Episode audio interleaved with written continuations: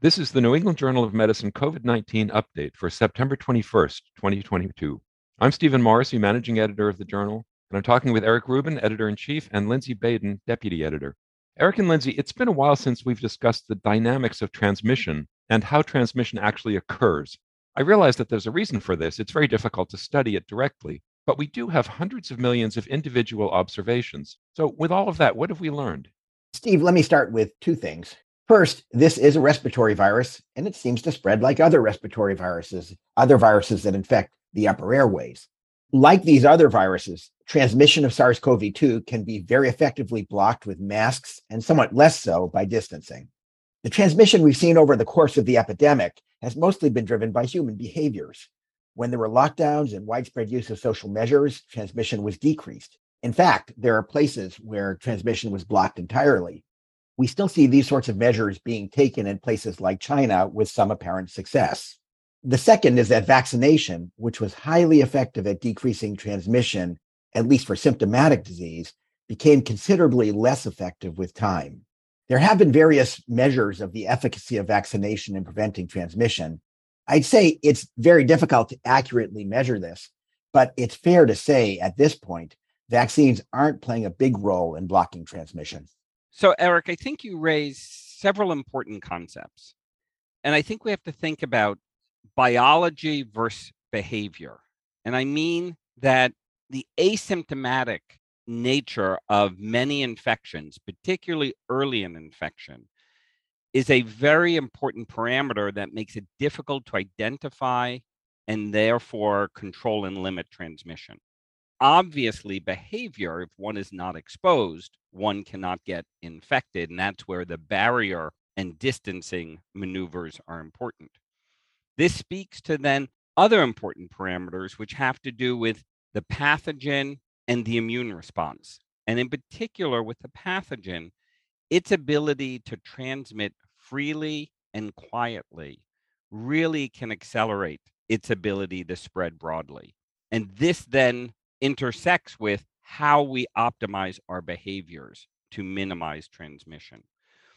So we've observed a lot over the last two years, and Steve, as you say, in hundreds of millions of individual cases, but we still are struggling with really understanding how transmission occurs and therefore how best do we abrogate it. So we don't know how to make a perfect vaccine, but what can we gather from what we've seen so far? We've really only seen one period when there was a clear effect of vaccination on transmission. This is very early after the introduction of the first mRNA vaccines, when they appeared to almost completely block infection. I should be drawing a better distinction here between infection and transmission. Certainly, if there's no infection, there can't be transmission. So the two are very closely related to one another. Though one can imagine that a vaccine might not have as profound an effect on infection as it does on transmission. So let's go back to the vaccines. Why were they so good? The answer is we don't know. Certainly, part of it was that there was a very good match between the circulating virus and the vaccines. But the vaccines also induced very high levels of immunity that declined over time. This was most easily measured by looking at serum antibodies that declined steadily over time. One hypothesis is that very high and well matched titers are important. We might get a chance to see if this is true as we see the effects of the newer vaccines that are more closely related to the current circulating strains.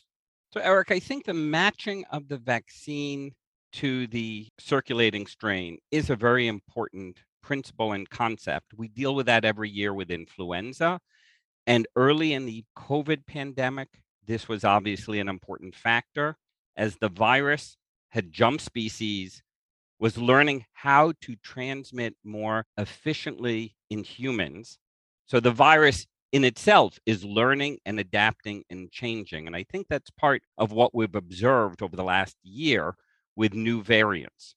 But getting back to early in the pandemic, two years ago, what we saw with the early vaccine strain that was well matched was that it blocked infection.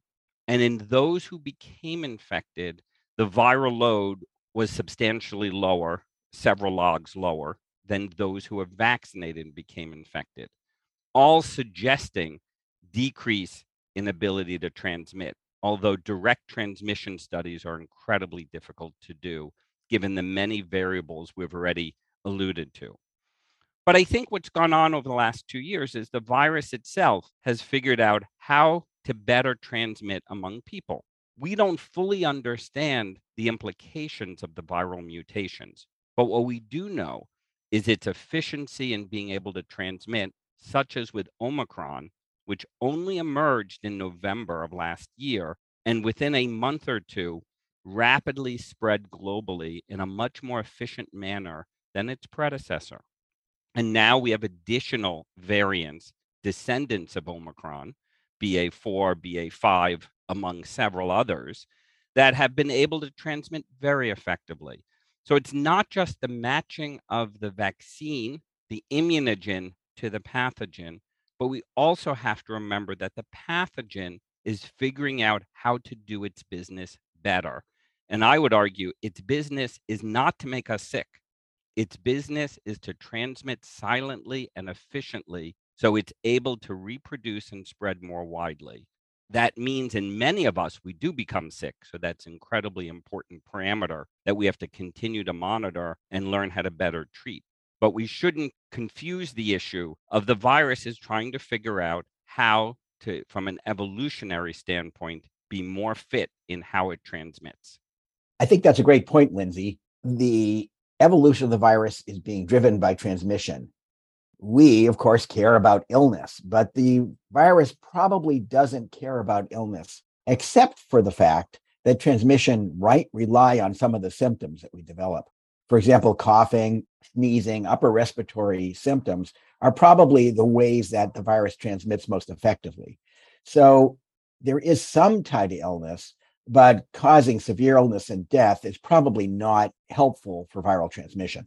So many physicians have seen cases where some members of a household get COVID and others never develop symptoms.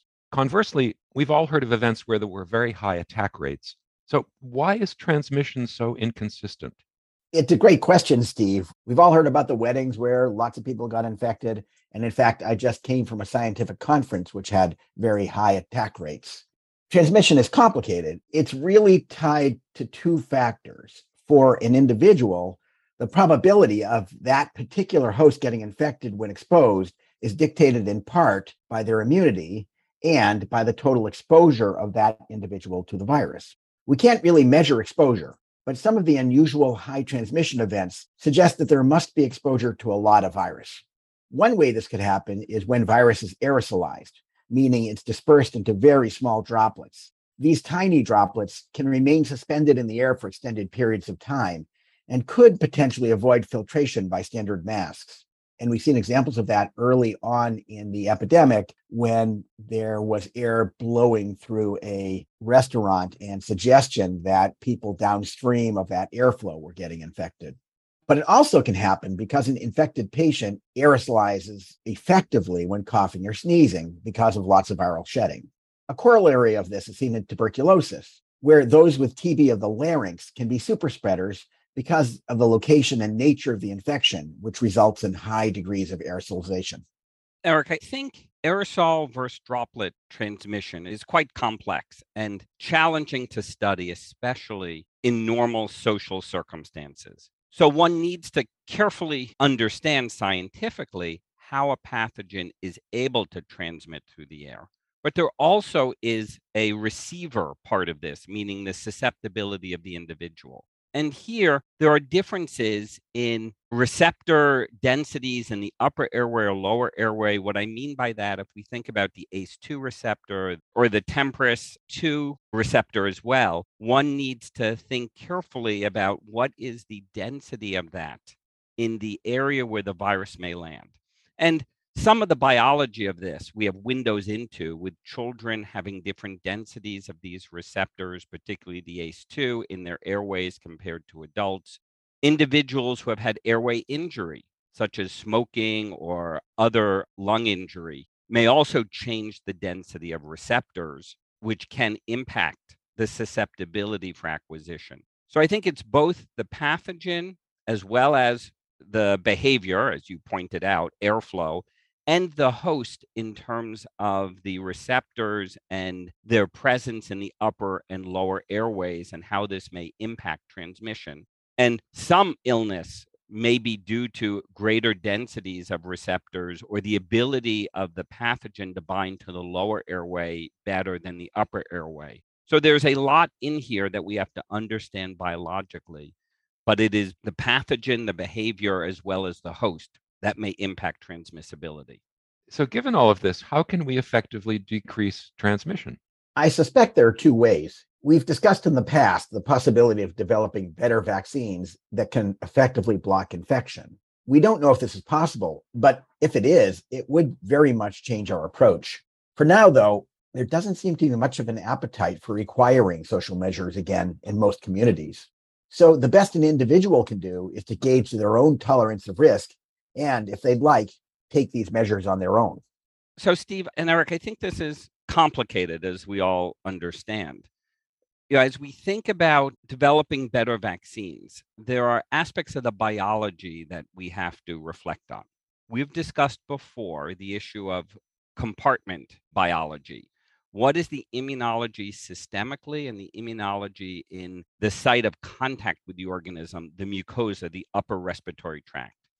And we have to think about do we develop better tools like vaccines that can elicit a stronger immune response where we are likely to become into contact with the pathogen, COVID. And I think what we may be seeing is that vaccines work very well to protect the systemic compartment, which is what's related to the illness that brings us to the hospital, but clearly are not working well in the mucosal compartment, which is likely highly related to transmissibility. And that is an area that we have to better define mucosal immunity and how to elicit it in a strong way that is resident and present at the moment of contact and doesn't take a week or two to emerge, because that would defeat the purpose of decreasing transmission. There also is the issue of the insert. What is it that we want the immune response to respond to so that we have the appropriate protection for the organism that is circulating. We see this in the modifications of the vaccine, as we've talked about in terms of matching from the ancestral strain to the beta to the delta to the Omicron BA1 to the Omicron BA45. And in the last week, we published data of which I'm a co author looking at the immune responses elicited by an Omicron based vaccine and being able to see that it can elicit equivalent, if not better, immune responses against new variants. Whether those in vitro data correlate with protection is what we have to see with carefully done clinical studies.